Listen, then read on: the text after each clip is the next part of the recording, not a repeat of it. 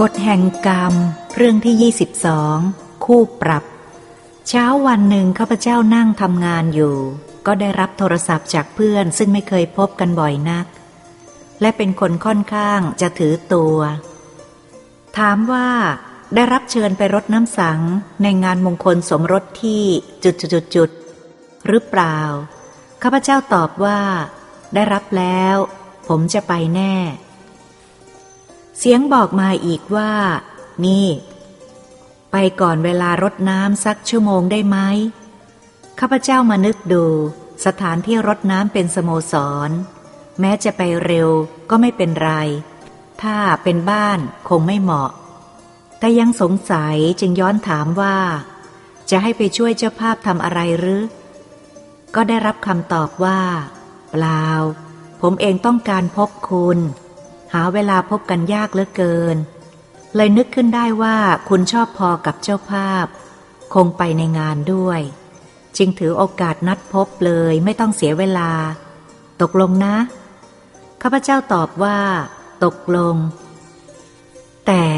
นึกสงสัยว่าเพื่อนผู้นี้จะมีเรื่องอะไรสำคัญที่จะสนทนากับข้าพเจ้า คิดดูแล้วไม่เห็นมีอะไร แต่ก็ไม่อยากเดาให้เสียเวลา เมื่อถึงวันงานคงรู้เอง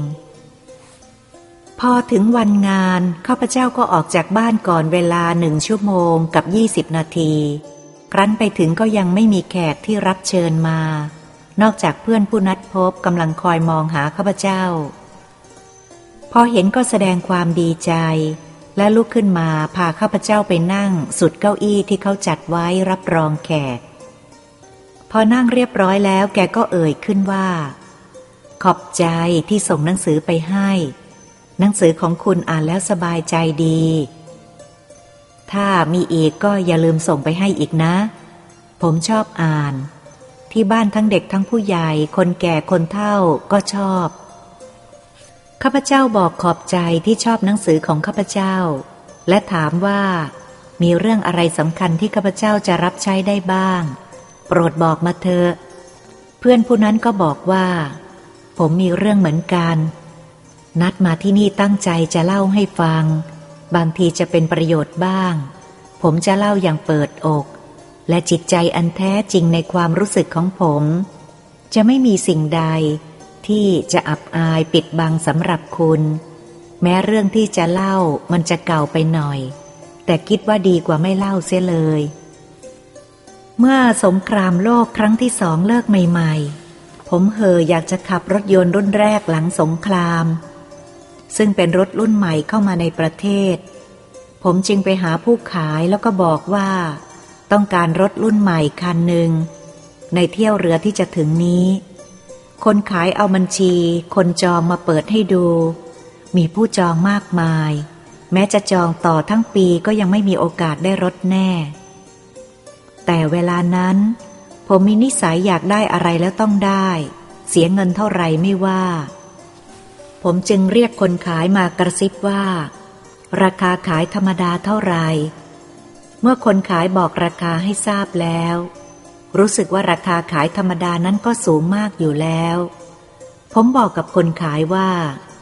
เอาอย่างนี้ก็แล้วกัน ผมเพิ่มพิเศษจากราคาขายให้คุณอีกสามพัน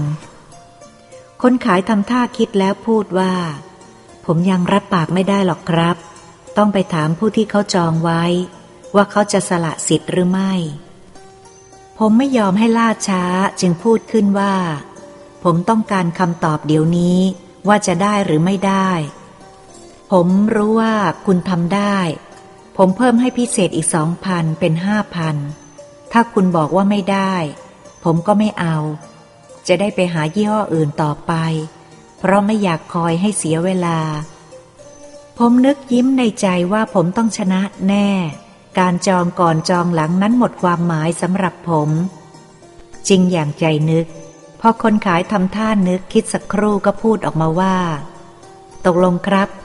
คุณจะได้รถใหม่แน่นอนที่มาในเรือเที่ยวนี้ จากราคาขายเพิ่มพิเศษอีกห้าพันบาท ต่อจากนั้น ผมก็ได้นั่งรถเก๋งรุ่นใหม่ หลังสงครามตามราคาที่ได้ตกลงกันไว้ เมื่อได้รถตามความประสงค์แล้ว ผมก็นึกอิ่มใจและภูมิใจ ชวนเพื่อนไปเที่ยวกันตามสถานที่ต่างๆ เพื่อจะอวดว่าว่านี่แหละ นั่งรถรุ่นใหม่ หลังสงคราม ความจริงผมมารู้ว่า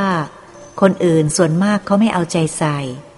แต่ใจของเราต่างหากที่นึกภูมิใจไปเอง ทำให้ผมมองเห็นรถรุ่นเก่าเป็นรถที่ล้าสมัย คนละชั้น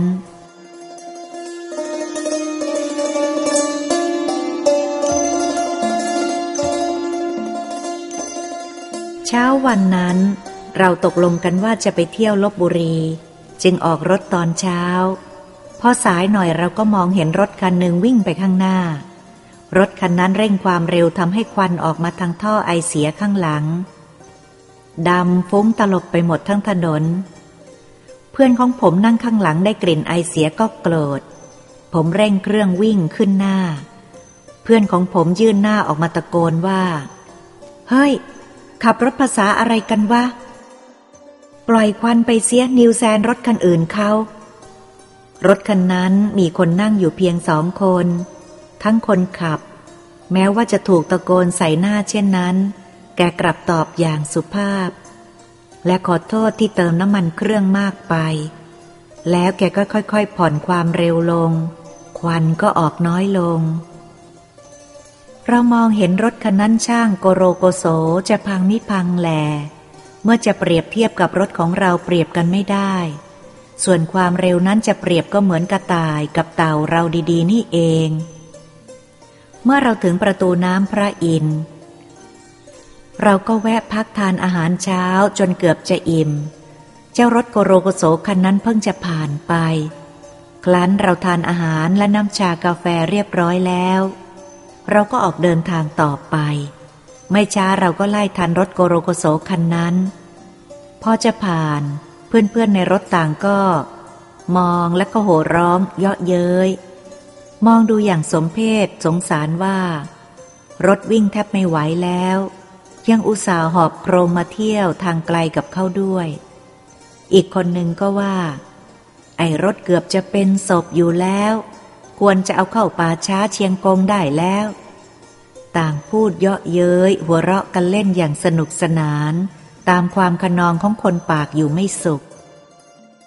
เวลานั้น 18-19 ตุลาคม 21 ผมอยากสารภาพว่า ผมได้ดูถูกและเหยียดหยามคนขับรถโกโลโกโสคันนั้น ไม่แพ้พวกเพื่อนรุ่นขนองปากของผม แต่ผมไม่ได้แสดงกิริยาออกมานอกหน้า ส่วนคนในรถโกโลโกโสคันนั้น รู้สึกว่าไม่สนใจอะไร ได้แต่ยิ้มรับถ้อยคำที่ขนองปากของพวกเรา เขาขับไปตามสบายไม่สนใจใคร เมื่อผ่านแล้วเพื่อนผมยังพูดอย่างขบขันอีกว่า โธ่ไอรถจะเป็นศพแล้ว ยังอุตส่าห์เอามาใช้ ประเดี๋ยวมันคงจะพังลงกลางทาง จะได้สมน้ำหน้าและดีใจ ต่างก็แช่งให้รถโกโรโกโสคันนั้นพัง และเพื่อนอีกคนหนึ่งว่า หากว่ารถมันเกิดพังขึ้นมากลางทางจริง อย่างเราแช่งแล้วก็ เราจะช่วยมัน ไปส่งโรงพยาบาลไหม เราต่างก็ตอบเป็นเสียงเดียวกันว่า ไม่ และต่างก็หัวเราะกันอย่างสนุกสนาน เมื่อรถเราวิ่งไปในเมืองลบบุรีจนจุใจแล้วก็กลับ พอถึงสระบุรี เราก็แวะเข้าไปเพื่อเที่ยวตลาด ผมจอดรถไว้ข้างทางกำลังจะหมุนกระจกขึ้น ได้ยินเพื่อนที่เดินล่วงหน้าไปก่อนร้องตะโกนบอกว่า เฮ้ย ดูไอ้เต่าสิ มาจอดอยู่นี่เองด้านอุตส่าห์มาถึงสระบุรีเหมือนกันเนี่ย พูดแล้วก็พากันหัวเราะ ทั้งที่คนขับนั่งทานอาหารหรือดื่มกาแฟอยู่ในร้านที่จอดรถนั่นเอง เมื่อเราเที่ยวตลาดสระบุรีพอสมควรแล้ว ก็ออกจากสระบุรีเดินทางกลับกรุงเทพ เจ้าเต่าคันนั้นยังคงจอดอยู่หน้าร้านอาหารนั่นเอง เราต่างมองดูเจ้าเต่าแล้วก็พากันหัวเราะ แล้วก็พูดถึงคุณภาพรถคันใหม่ของเราด้วยความภาคภูมิใจ เครื่องเดินเงียบสนิท สปริงอ่อนเบาะนิ่มไม่กระเทือน ไม่มีทางที่เครื่องจะเสียง่าย แต่ในเวลานั้น ถนนสายกรุงเทพสระบุรี ยังไม่สู้จะเรียบร้อยนัก บางแห่งกำลังลงหินใหญ่ หลายครั้งเราต้องผ่านหินก้อนใหญ่ ๆ และครูดใต้ท้องรถไปบ้าง แล้วก็กระเด็นเข้าไปกระทบใต้ท้องรถบ้าง บางก้อนใหญ่กระแทกใต้ท้องรถบ้าง แต่เราก็วิ่งได้สะดวก ต่อจากนั้นวิ่งเลยตำบลบางไปอินมาได้ไม่นานนัก รถก็หยุดวิ่ง เพราะเครื่องไม่ทำงาน จะพยายามสตาร์ทเร่งเครื่องน้ำมันสักเท่าไร เครื่องก็ไม่ยอมติด พวกเราต่างมองหน้ากันด้วยความไม่สบายใจ เพราะทุกคนไม่มีความรู้ในทางเครื่องยนต์ มีผมผู้เดียวที่ขับได้ และพอจะถอดหัวเทียน แล้วขูดขมเหลาออก แล้วก็ใส่กลับอย่างเดิมเท่านั้น นอกเหนือกว่านั้นก็หมดปัญญา ต่อจากนั้น ผมก็ลงไปเปิดฝากระโปรงเครื่องดูว่าเพราะเหตุใดมันจึงไม่ติด โดยเป็นช่างจำเป็น แข็งใจถอดโน่นถอดนี่มาดู แล้วก็รีบใส่กลับเข้าไปอย่างเดิม แล้วก็ขึ้นไปลองสตาร์ทรถ แต่รู้สึกว่าเหนื่อยเปล่า เหงื่อเต็มหน้า เครื่องก็ไม่ติด นานๆจะมีรถผ่านมาสักคันหนึ่ง คนในรถที่ผ่านไปก็พากันหัวเราะ ไม่มีใครมีแก่ใจลงมาถามเลย แต่ผมก็มีทิฏฐิไม่ยอมขอความช่วยเหลือใคร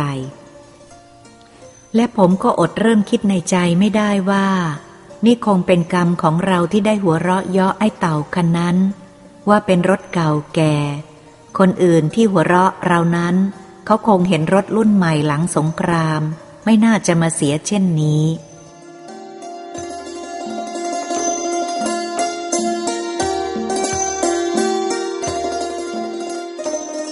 บัดนี้ เวลาพระอาทิตย์ใกล้จะตก ผมเองก็หมดปัญญา เจ้าเพื่อนอีกสามคน ซึ่งเคยปากมาก บัดนี้หน้าซีเซียวไปตามๆกัน พูดได้แค่เพียงว่า มีหวังไหม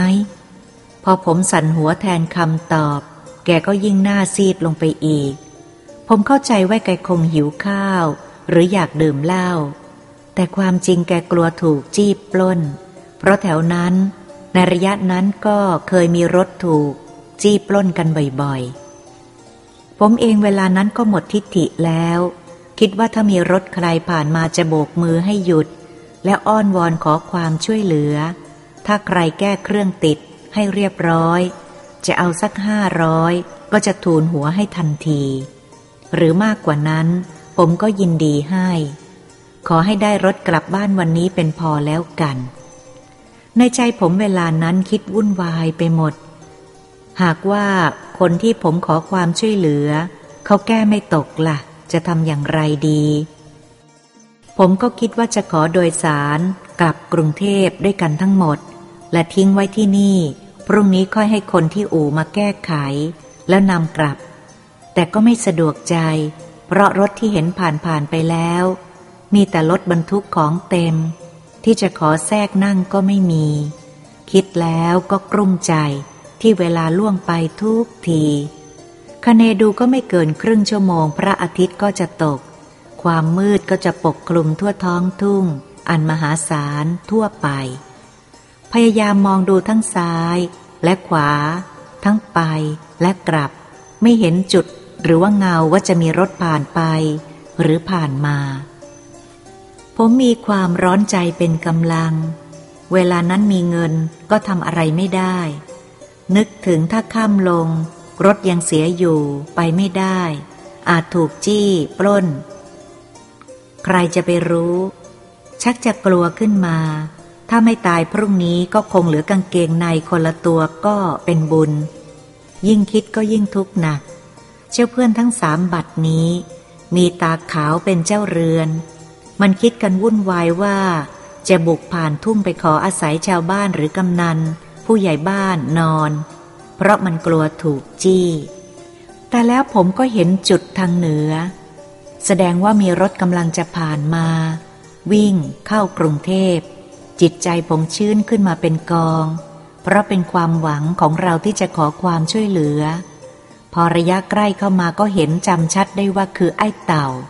คันที่เราหัวเราะเยาะนั่นเองผมเองก็เสียใจหมดหวังตามเดิม ความจริงตัวเองใจชั่ว แล้วก็นึกว่าคนอื่นเขาคงชั่วเหมือนตัว ผมจึงไม่ยอมขอความช่วยเหลือจากเจ้าของรถคันที่เราตั้งชื่อว่า ไอ้เต่านี้เด็ดขาด เพราะคิดว่าถึงจะขอความช่วยเหลือเขาอย่างไร เขาก็คงไม่ช่วย เขาคงสมน้ำหน้า จะให้เขาเยาะเย้ยเรา อายเขาเปล่าๆคราวนี้ก็เป็นโอกาสที่เขาจะเยาะตอบเราแล้วนี่เขาว่า คนหัวเราะทีหลังนั้น ย่อมหัวเราะดังกว่านานกว่า รถคันนั้นใกล้เข้ามาแล้วจะทำอย่างไรล่ะ ไม่อยากมองหน้าเขา ผมอายจนอยากจะแทรกแผ่นดินหนี คิดได้ผมก็เอาหัวซุกเข้าไปในกระโปรงเครื่อง หันหลังให้ถนนหลบไม่ให้เห็นหน้า เอามือหยิบโน่นช่วยนี่ทำเป็นแก้เครื่อง เหมือนไม่เอาใจใส่กับใคร พราะไอ้เต่าผ่านพ้นไป ส่วนเพื่อนสามคนรีบโดดขึ้นไปนั่งบนรถ หลับตาพิงเบาะเพราะขายหน้า เราต่างมีใจตรงกันคือ อยากให้ไอรถคันนั้นผ่านไปเสียเร็วๆมันเป็นนาทีที่นานแสนนาน และทรมานที่สุด เมื่อผมได้ยินเสียงรถใกล้เข้ามา ไม่กล้าเงยหน้าขึ้นไปมอง รู้สึกกลั้นหายใจภาวนาขอให้มันผ่านไปเร็วๆ แทนที่จะได้ยินรถผ่านไปพร้อมกับตะโกนหัวเราะเยาะ ผมได้ยินเสียงเครื่องยนต์เข้ามาใกล้ รู้สึกว่ารถได้หยุดลงข้างๆ รถเรา ผมนึกว่า นี่มันจะหยุดเพื่อจะหัวเราะใส่หน้ากันหรือนี่ เมื่อได้ยินเครื่องยนต์หยุดแล้ว ก็ได้ยินเสียงคนเปิดประตูรถลงมา ผมเองใจระแวงไปในทางไม่ดี ว่านี่ มันจะมาท่าไหนกันแน่ หลังจากนั้นก็ได้ยินเสียงร้องถามอย่างสุภาพว่า รถคุณเป็นอะไรครับ มีทางจะให้ผมรับใช้ได้บ้างไหม ผมเองพอได้ยินเสียงเท่านั้นเกือบจะร้องไห้ เพราะตื้นตันใจขึ้นมา เสียงนั้นคิดว่าคงไม่ใช่คนชั้นต่ำอย่างที่เข้าใจ ไม่มีการเยาะเย้ยแฝงปนอย่างที่เราคิด เป็นเสียงบริสุทธิ์จริง ๆเมื่อนึกถึงตัวเองและพวกทำอะไรลงไปแล้ว ก็อาย มองหน้าไม่สนิท แม้ตัวเองไม่ได้แสดงออกมา แต่เหมือนปลาข้องเดียวกันก็ต้องเน่าด้วยกันข่มใจแล้วก็นึกเกลียดตัวเองที่มัวแต่นึกว่ารถตัววิเศษ ไม่เสียไม่ต้องพึ่งใคร ดูถูกคนอื่น แต่คำพูดของชายผู้นี้สุภาพและนิ่มนวลทำให้ผมค่อยกล้าขึ้น หายกลัว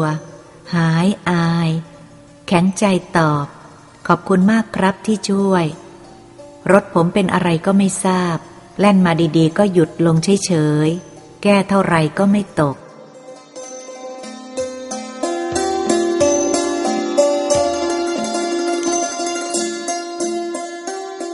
ชายผู้นั้นเดินเข้าไปดูเครื่องหน้ารถแล้วพูดว่า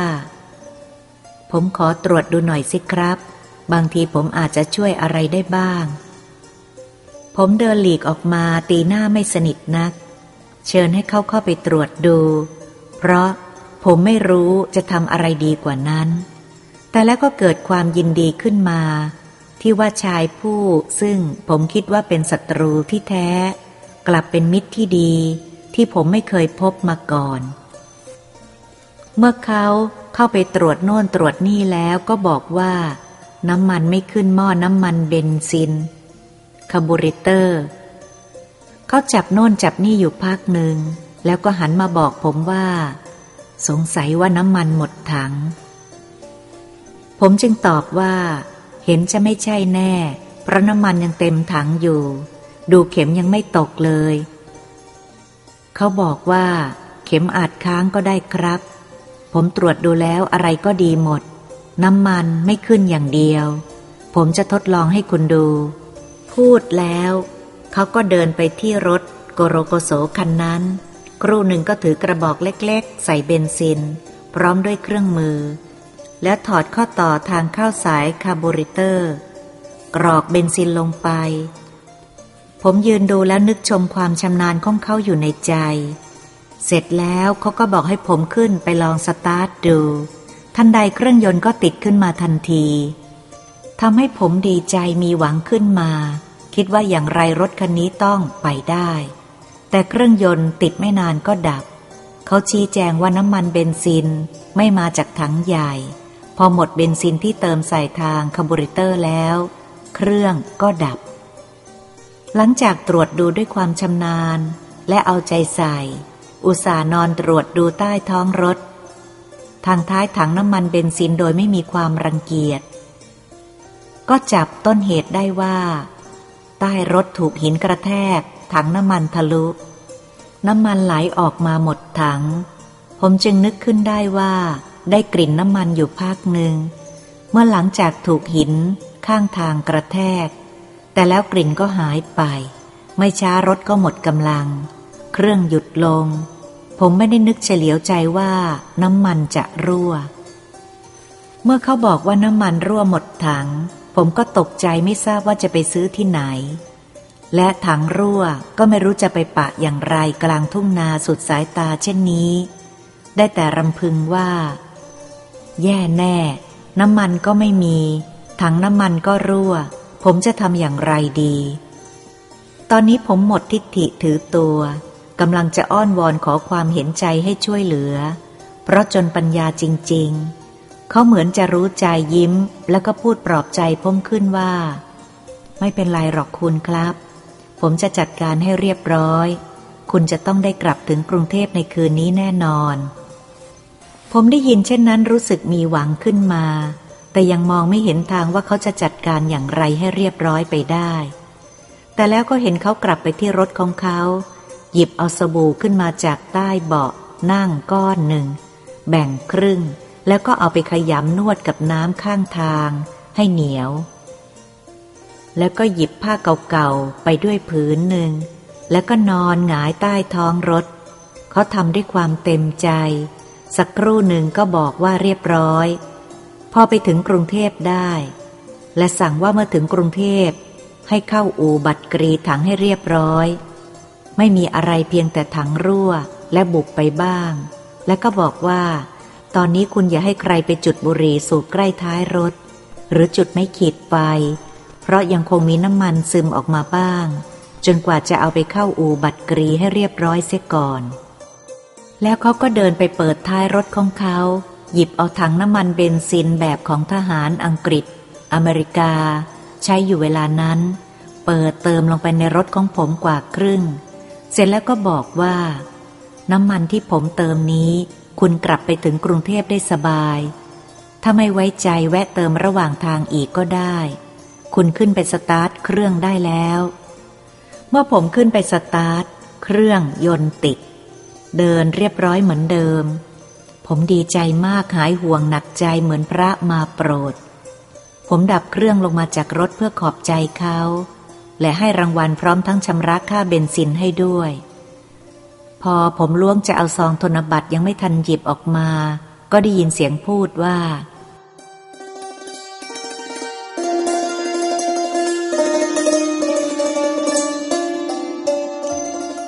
ขอโทษเธอที่ผมช่วยเหลือ รับใช้คนนี้ ผมไม่ต้องการสิ่งใดตอบแทนทั้งสิ้น โปรดเก็บไว้เถอะครับ เคยตั้งใจไว้แล้ว ถ้าใครทุกข์ร้อนผมจะช่วย โดยไม่ต้องการสิ่งตอบแทน แล้วก็เป็นเวลาพักผ่อนของผม ไม่ใช่ช่วงเวลางาน และผมก็ไม่ได้หากินทางแก้รถ ผมอ้อนวอนเท่าไหร่เขาก็ไม่ยอมรับ ผมจึงบอกว่า ถ้าเช่นนั้นผมขอให้ค่าเบนซิน ซึ่งคุณต้องซื้อเข้ามาเหมือนกัน เขาตอบว่า ไม่มีการซื้อขาย มีแต่ให้ และช่วยให้คุณกลับกรุงเทพได้ ผมก็ได้ความสบายใจและความพอใจเป็นการตอบแทนแล้ว เวลานั้นผมพูดอะไรไม่ถูก เพราะมันตื้นตันใจในความดีของชายผู้นี้ ผมมีนิสัยผิดคนอื่นอยู่อย่างหนึ่ง คือใครไม่รับผมยิ่งอยากจะให้ ใครไม่ขายผมยิ่งอยากจะซื้อ ผมยิ่งรักน้ำใจผู้ชายคนนี้ขึ้นมาทันที ผมจึงถามไปว่า คุณนับถือศาสนาอะไรครับ ผมเห็นเขาหัวเราะและตอบว่า ผมนับถือศาสนาพุทธครับ ปู่ย่าตายายถือพุทธตลอดมา เขาพูดพร้อมกับยิ้มอย่างภูมิใจ ผมจึงเอามือล้วงลงไปในคอเสื้อ หยิบพระที่ห้อยคอไว้ ปลดออกมาจากคอ พร้อมกับสายสร้อยส่งให้เขา พลางพูดว่าผมขอให้คุณเป็นที่ระลึกเพื่อบูชาความดี ถ้าคุณรับไว้ผมจะยินดีมาก เขายิ้ม แต่ไม่ยื่นมือออกมารับ ตามความเข้าใจของผมคิดว่า เมื่อเขาเห็นพระของผมแล้ว เขาคงอยากได้เพราะเป็นของเก่าหายาก แต่ผมต้องผิดหวังอีก เขาเพียงแต่มองดูและพูดว่า นั่นพระสมเด็จเลี่ยมทองคำเป็นพระเก่าของแท้หายากมาก ใส่สร้อยทองคำก็เส้นโต คงหนักมาก คุณจงเก็บไว้ใช้เถิดครับ ของมีราคาตั้งนั้น พระของผมมีแล้ว ผมรู้ว่าคุณให้พระผมครั้งนี้ ให้ด้วยใจบริสุทธิ์ แต่ผมต้องขอโทษที่ผมรับของคุณไม่ได้ เพราะมันเสียความตั้งใจเดิมของผมไป เขาไม่ยอมรับซ้ำพูดอย่างสุภาพ ผมจึงถามว่า พระของคุณคงไม่ใช่พระสมเด็จแน่โปรดรับของผมไว้สักองค์เถอะครับ อย่าให้ผมเสียความตั้งใจเดิมเลย เขาเห็นผมพูดเช่นนั้นก็ยิ้ม จริงครับ ของผมไม่ใช่พระสมเด็จอย่างของคุณ แต่ของผมเป็นพระปิดทวารเรามีเพียงองค์เดียวก็พอถมไป ขอให้เรามีใจสุจริต และเคารพท่านจริง ๆ พวกปล้นมีพระห้อยคอเป็นพวงใหญ่ แต่ก็ป้องกันอะไรไม่ได้ เพราะใจไม่สุจริต หากินโดยปล้นสะดม ของผมมีเพียงองค์เดียว แต่ผมเคารพท่าน เพราะท่านมีความหมายหลายอย่าง ผมบูชาไว้ที่บ้าน เกิดมีเรื่องอะไรก็นึกถึงท่าน เช่นผมได้ยินเสียงที่ไม่ดีก็นึกถึงท่าน ก็เห็นท่านปิดหู ผมก็ไม่ฟังเสียงนั้นเป็นสาระ เอามาใส่ใจ